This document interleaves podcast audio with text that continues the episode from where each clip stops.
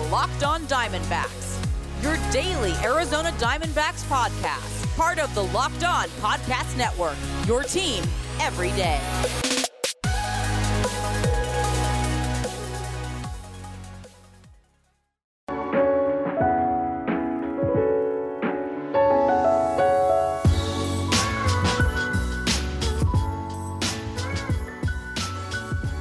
Welcome back to the Locks on Diamondbacks podcast, a part of the Locked On Podcast Network. Your team every day listening to who?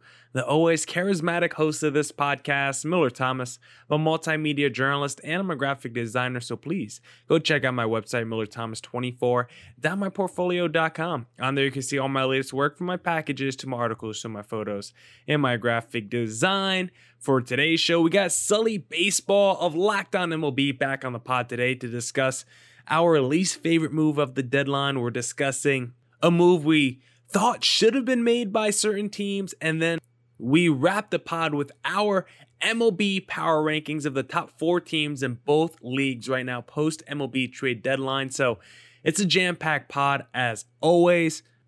But don't forget to join Walking Baseball Encyclopedia Paul Francis Sullivan, please call him Sully, every day on Locked On MLB for a unique look at the majors both present and past, featuring exciting guest interviews and routine check-ins from Locked On MLB Network's team of local experts. Subscribe to Locked On MLB today on the Odyssey app or wherever you get your podcasts. Now, before we jump into this Sully podcast, I want to talk about something that was, of course, you know, looking at it now, it's a little bit late because as I'm recording this, it's 6:25 Wednesday night, and I do want to talk about last night's game. By the time you listen to this, it's gonna be Thursday morning, so you're already gonna know what's gonna happen the second game of the series. But I want to talk about that first game of the series because it was just another heartbreaking game to the San Francisco Giants that make you scratch your head. And the saddest thing about the first game of the series against the Giants, I knew what was going to happen. I saw people like the Locked On Dodgers host saying, there goes the D backs doing what the D backs always do. And that was after Zac Gallen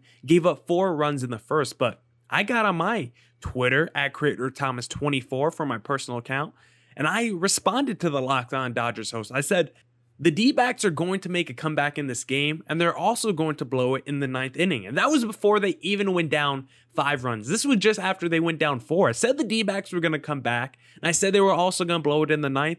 And they did both of those things. They came back from five runs in the sixth. They put up five runs in one inning to make a furious comeback.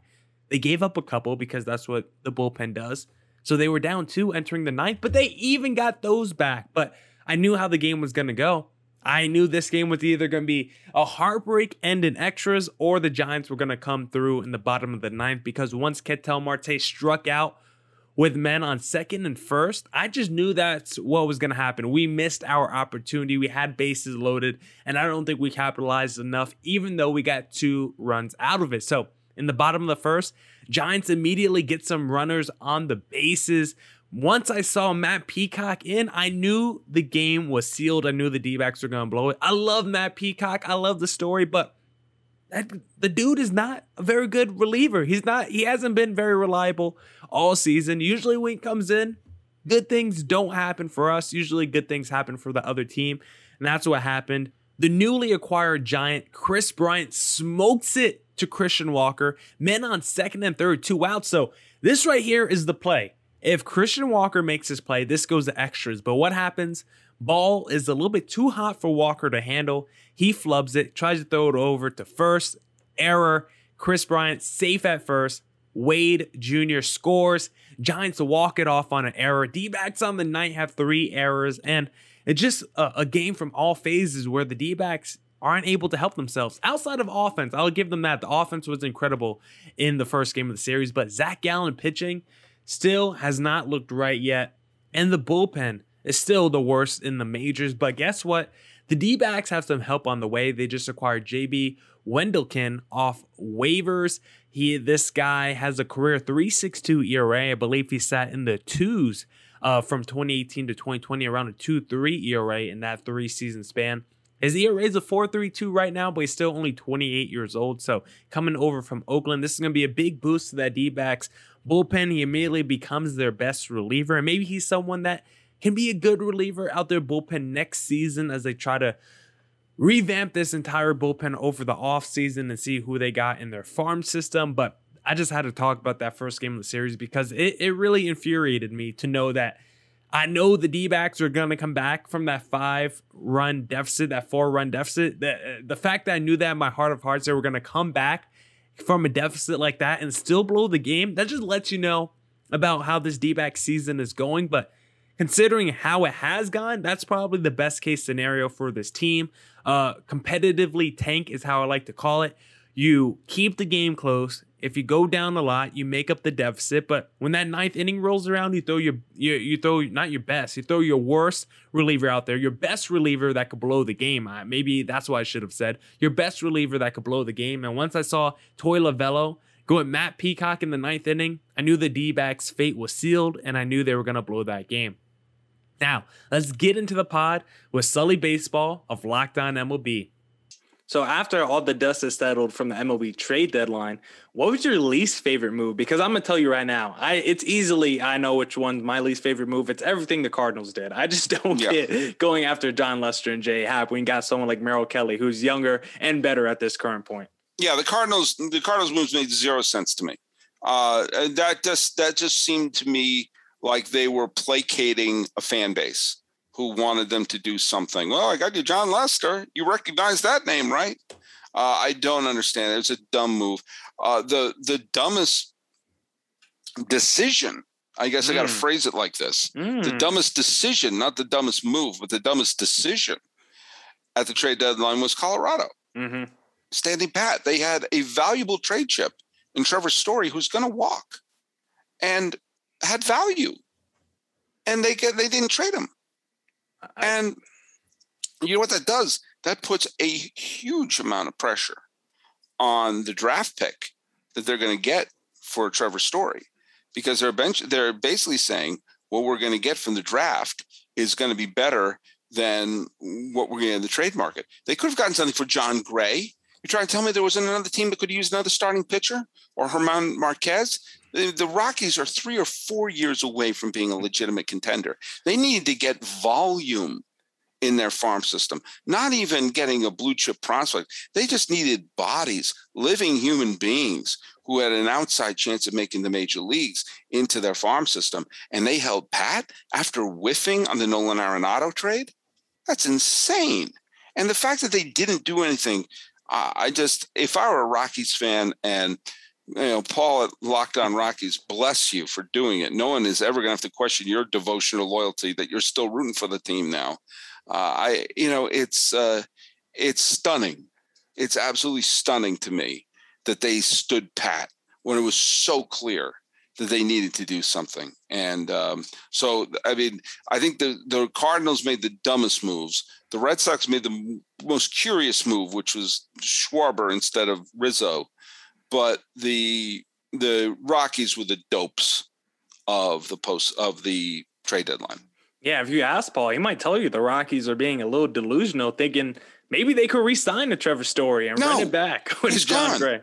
He is gone. He's gone. I have a better chance. I know I keep saying this. Or you know? I'll change things up. You have a better Ooh. chance of being the starting shortstop for the Rockies next year. Oh, I like that deal. Do I get Trevor Story's money too? What is Trevor Story making this year? Eighteen no, no, and a half million? Come you would, you would take you would you would take his salary in the floor too. Uh, I might have to go talk to David Locke about a little pay bump if I'm playing for the for the Colorado Rockies. We'll see. Just saying.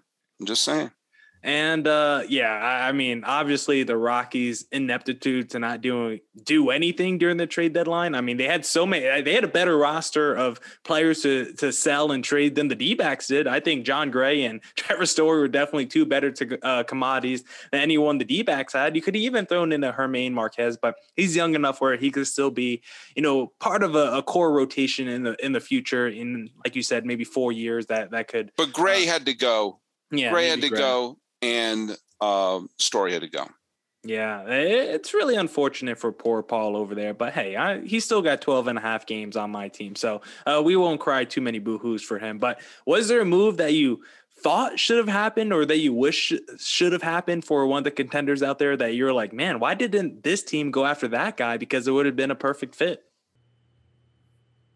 Sully and I will continue to talk about the MLB trade deadline, but with the ever increasing number of makes and models, it is now impossible for your local chain auto parts store to stock all the parts your car will need. Why endure often pointless or seemingly intimidating questioning and wait while the person behind the counter orders the parts on their computer, choosing the only brand their warehouse happens to carry? Save time and money when using RockAuto. Why choose to spend 30%, 50%, even 100% more for the same parts from a chain store or car dealership?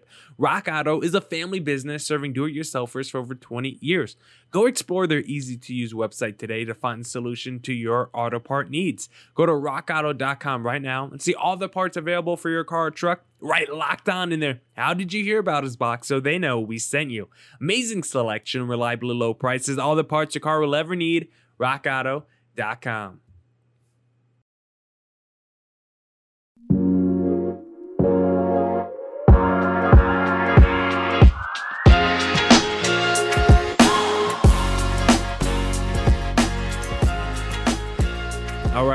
right, all right, all right. Let's get back into the pod. The A's, Max Scherzer. Mm. I think the A's. Uh, I would like the A's could have used an innings eater, and actually the other one would be the Rays and Scherzer for that matter. Although it was clear that Scherzer was not going to go to Tampa, uh, but uh, you know Tampa need to have one more starting player. Maybe Jon Gray with Tampa would have fit. Um, the Kendall Graveman trade was weird that the Astros traded away their, or that the Mariners traded away their their their closer to Houston, and then they picked up Diego Castillo, who uh, Suzyn Waldman of the Yankees, the announcer for the Yankees, said, "If the Rays call you up about one of their pitchers, hang up the phone." Because they seem to always swindle mm-hmm. the other team, and I have a feeling the Mariners just got swindled. um, I would have liked to have seen the Red Sox make a trade for another starting pitcher. Um, I think the Rays could have used an innings eater. I think they needed that, especially they, they've kind of needed that since the injury to Glasnow. Uh, and I and I would love to have seen a veteran starter go to Oakland, but I think the A's in the end, their starting staff will do okay. I just think they need a little more depth on that end. Um, but you know, I I think uh, th- those would be the ones. I mean, uh, I think Tampa, if they had a real innings eater, I think they would be the front runner in the American League pennant, in my opinion. I think now, I think the American League is very close. I think every contending team has a shot. But if I had to say one team had a little advantage, I think it's going to be Chicago based upon the fact that their bullpen is now so good and every other aspect of their team is good. So but yeah, Tampa and an innings eating starter, I think, would have been the most interesting because that would have been the move that would have made the postseason the most interesting. Mm, sounds like Tampa could have been another destination for Merrill Kelly. Uh, I just feel like Tampa yeah. never really makes that big, like splashy move. Like I was surprised to even see them go after a guy like Nelson Cruz because feels like Tampa just never has that superstar on their team unless it's a homegrown guy like a Evan Longoria. Feels like they don't go out and acquire someone that you know of a yeah. Kris Bryant or Anthony Rizzo kind of. Level. And I thought they had the trade chips to do it because they have multiple yeah. players like Walls and Franco. They're not going to trade Franco, but they could trade Walls, who's a major league ready infielder. And I thought that they may have made a splash, especially because they have as good a shot. I mean, they're in first place right now. Mm-hmm. They have as good a shot of anybody to win the American League pennant. It would be back to back pennants and to continue to try to build and, and try to save the team in Tampa. Uh, we'll see. Yeah, and my choice for that is someone you mentioned, the Red Sox. I felt like they just needed another starting pitcher desperately, yeah. like a Max Scherzer or someone along. Not even it, uh, Jose Berrios, who they were linked to. Yeah, Berrios would have been a great addition for the Red Sox. Absolutely, would have been great. Yeah, because after I mean, Chris Sale's coming back soon, but you know, I don't know how he's going to look right away. Yeah, you can't you can't throw him in like he's going to be you know, your 300 strikeout pitcher, you're probably going to have to pitch out of the bullpen initially. The Red Sox starting rotation is razor thin right now. Yeah. After Eovaldi, I think all those guys post June 1st have like an ERA like north of five or something. Oh, something insane. Been, and it's going to wear down the bullpen. I mean, they brought in Hansel Robles. Congratulations, you know. But I mean, you know, they're, they mean, Barnes has been good. They've had a good, you know, Whitlock, they've had a good bullpen. Um, but if you rely on them too much, they can really they can wear them down to the nubs. And if your starting pitchers are only going three or four innings, you can't ask your your bullpen to pitch five, six innings every day. So uh, it's uh, I don't get it. I don't get it. I hope they bring someone up from Worcester fast, and don't just rely that Chris Sale, who hasn't pitched in a year and a half, probably even more, mm-hmm. probably two years since we last pitched. In a minute. Uh, then you can't rely on him to be that dominant ace that he used to be. You know, anything you get from him has to be considered a bonus. Okay, last question, Sully, before we get to the power rankings, because we've been we've been on here for a minute. The listeners don't know, but we've been on here for a minute. So who do you think improved the most? Not asking you like in terms of moving the needle to a World Series. We know the Dodgers probably had the best move, but they were already like World Series favorites anyway. So it's not really moving the needle for them that much. So how much? Which team moved the needle the most after this trade deadline? Um, Yankees. Mm. I think yeah, and then the Yankees are not even a playoff team as of this recording, but they, as I said, they needed to address their lineup situation, and the fact the, the Yankees have had decent starting pitching this year, and they sat down Chapman for a little bit after those disastrous few weeks, but he's come back and he's pitched well, so that may have been turning some of their bullpen issues around, and oddly, it's been their lineup that needed a goose. And Allen, who they've called up, has been a spark plug, but it was so right-handed heavy that bringing in Gallo and bringing in Rizzo, I think will give him the balance and may, as I said earlier, may spark Stanton. Now it may be too little, too late, because you're also bank. You have to have Oakland go on a dry spell, and I think Oakland's starting pitching is too good to go on a prolonged slump. But the Yankees are right now two games in the loss column out of the wild card spot. So, despite all the problems they've had, and by fixing the lineup, I think that puts them in a position to make a big run for it. And so, I think the Yankees I have to look at as uh, that's the the biggest potential turnaround. And I'll give credit to the Houston Astros for picking up Graveman and picking up Garcia. They've shored up their bullpen. They can hit like anybody. And their rotation's been a lot better than I thought they were going to be. So their biggest issues seem to be the bullpen, and I think that they address those issues and uh, will be. I don't think they're better than Chicago. I think Chicago is still going to be the team to beat in the American League in the playoffs, but I think the Astros are going to be really, really tough. And it would not surprise me if, of course, I don't know how everything will align in terms of who's going to be playing the wild card team or not, but it wouldn't surprise me if the ALCS is the White Sox and the Astros, or as I like to call it, a rematch of the 2005 World Series. Sully and I will give our power ranking, just a little taste of the power rankings for the top four teams in both leagues post MLB trade deadline. But if you want to bet on who you think is going to finish first in their respective league, you got to go over to betonline.ag because BetOnline is the fastest and easiest way to bet on all your sports action. Baseball season is in full swing and you can track all the action at BetOnline. You have the latest news, odds, and info for all your sporting needs, including MLB, NBA, NHL, and all your UFC MMA action. Before the next pitch, head over to BetOnline on your laptop or mobile device and check out the great sporting news, sign up bonuses, and contest information. Don't sit on the sidelines anymore, as this is your chance to get into the game as teams prep for their runs to the playoffs.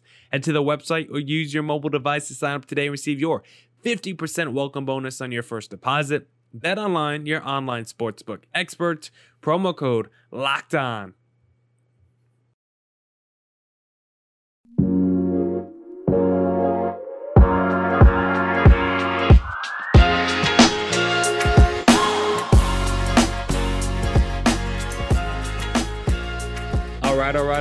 Let's wrap up the pod. Mm. Oh yeah, that would be interesting now that the Astros are in the American League right. now. And uh, yeah, I think those are good options. The Yankees for sure. I mean, adding two, you know, boppers in the middle of a lineup that already tried to bop home runs. Uh, that's definitely a strong. That, those were two strong moves for the Yankees. But the team I'm probably going with uh, I think I'm gonna go with San Fran because I felt like the Giants were just missing. I felt like they had a lot of glue guys, a lot of supporting pieces for a championship mm-hmm. team, but I felt like they were just missing that one true superstar. I feel like if you put Kris Bryant in the middle of that lineup, that, that's a that's a good looking lineup oh, now yeah. with the Brandon Crawford, a Bryant. Maybe you get Evan Longoria back healthy for the postseason run. They still got a couple other guys too, and their pitchers, their starting rotation, they're playing above their heads right now. So if they could continue that, I mean, Kris Bryant to that mix. I, I, really like what the Giants did going after that true superstar because I felt like they were the land of misfit toys. They were just missing that one critical piece in their team. Yeah, and, and that's a great call. And I think he, he can spark, you know, Yastrzemski, he can spark Posey, he can spark mm-hmm. Crawford when he comes back. I think it's a great move. And I and I and the fact that he can play first, he can play third, he can play the outfield, so they can put him wherever is needed. You know, if Longoria comes back you know, they've had some issues with their outfield production. Uh, I think it's a great move for San Francisco, who, lest we forget, as of this recording, have the best record in baseball. You know, I mean, they could have the home field advantage throughout through the end of the World Series. So, you know, your uh, Island of Misfit Toys could be hosting Game Seven of the World Series. So, uh, I think it's uh, I think it's a really smart move that they did because I think he's a perfect fit, and I think the fans and the Giant fans are going to really embrace him. Now it's time, locked on listeners, for MLB Power Rankings post MLB trade deadline. Mm-hmm. Sully and I are going to give our top four from each league. We're going to start with the bottom with number four, and we're going to start with the American League and then move to the National League. Sully, who's your fourth best team post trade deadline in your power rankings? Oakland. Oakland's mm. my fourth best team. I like their starting rotation. I like that they addressed elements of the team. I think that Starling Marte is going to be one of those additions to the team that will improve some of the other players. Uh, at number four, I think the A's are going to hold on to that wild card spot. I don't think they have enough to, to catch Houston, but I like what they've done. And so Oakland's my number four. Oakland, I think, is a good choice, but unfortunately, Oakland didn't make the cut for me. Number four for me, I got Tampa Bay. They went out there, they acquired Nelson Cruz. Uh, I, I, think they're just a really well built team overall. You got still Randy Arozarena. Uh, I probably messed up his name a little bit there, but Arozarena, but yeah. we know who you mean. Arozarena, yeah, I don't know why I can't say that name, but we know what he did last year in the postseason, set like the the home run postseason record. Uh, they still got some other good guys like a Lowe in that lineup, and they just seem to pitch year in and year out. But the reason why they're number four and not higher, despite being in first place, they don't have their ace. Tyler Glasnow is not coming back. They announced Tommy John surgery last week. So because of that, even though they're a team in first place with what the best record tied with the Astros currently, as we're recording this eight o'clock on a Monday, August 2nd. I'm gonna have to say they're only the fourth best team because they don't have their ace for the rest of the season. But I love adding Nelson Cruz, and they got Wander Franco now up on the major league level. That dude seems like a future superstar. Who All is right. your number three team in the American League? My number three team in the American League is Tampa, mm.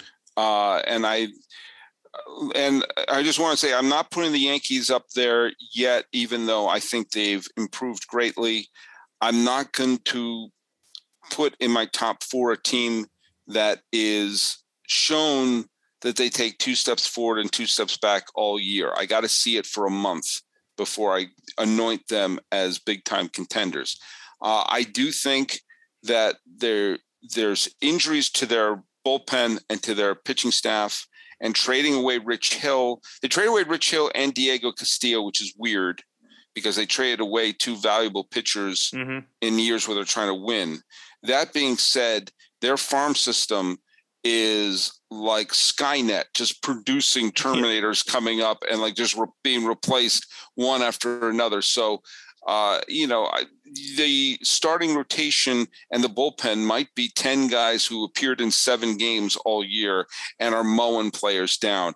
Uh, I like, I love the addition of Nelson Cruz, even though he has not been very productive yet. He's only hit two home runs and he's not hitting well. He'll hit. He's Nelson Cruz. Yeah. And you put him in that, even the threat of Nelson Cruz with Austin Meadows and Joey Wendle and Arozarena and Lowe and everyone else and Zunino and everyone else in that lineup gives them enough pop to win enough games that I think they have overtaken the Red Sox, and I think they're going to stay there because I think they're the better overall team in the American League East. I think that's fair point, but I got as my number three team actually the Boston Red Sox. One reason I think they have a little bit. I, I, like their lineup a lot better than Tampa Bay's with Bogaerts, Devers, Verdugo, JD Martinez. They got some real boppers in the middle of the lineup. They got a core four, core five that I think will really carry the team. Additions like Kike and Hunter Renfroe has really helped stabilize that lineup as well. Kike's having a pretty good season. Renfroe's having a very good defensive season for that yeah. team. Their rotation, of course, is pretty thin. Eovaldi's been an all star this year, but after that, it, it's a bunch of uh, uh, who's that guy or whoever name, whoever name game you want to play. You could do that game with the Boston Red Sox rotation after Eovaldi, but they do have a good bullpen, and I don't want to put all the pressure on Chris Sale's shoulders, but he is coming back. He is an ace. So we'll see what he could do. Maybe he has the arm strength for the postseason run. Maybe you just take it slow with the Red Sox until then. But right now, I'm going to have the Red Sox at number three over Tampa Bay. But I do like your analogy of comparing Tampa to Skynet. One, because I think it makes sense. And two, because it's one of your references that I understand for once. I'm not a big Star Wars guy. So most of those go. references go over my head. That's it for this edition of the Locked On Diamondbacks podcast. remember, betting on the D backs doesn't have to be a guessing game if you listen to the new Locked On Bets podcast hosted by your boy Q and handicapping expert Lee Sterling. Get daily picks, blowout specials, wrong team favorite picks, and Lee Sterling's lock of the day. Follow the Locked On Bets podcast brought to you by betonline.ag, wherever you get your podcasts. And as always, stay safe, stay healthy. Come back tomorrow for more Diamondbacks news coverage and insight. And we're either doing another part with Sully. We probably do Sully just because to uh, continue our conversation about the MLB power rankings post trade deadline, but you're going to have to come back tomorrow to find out. Deuces!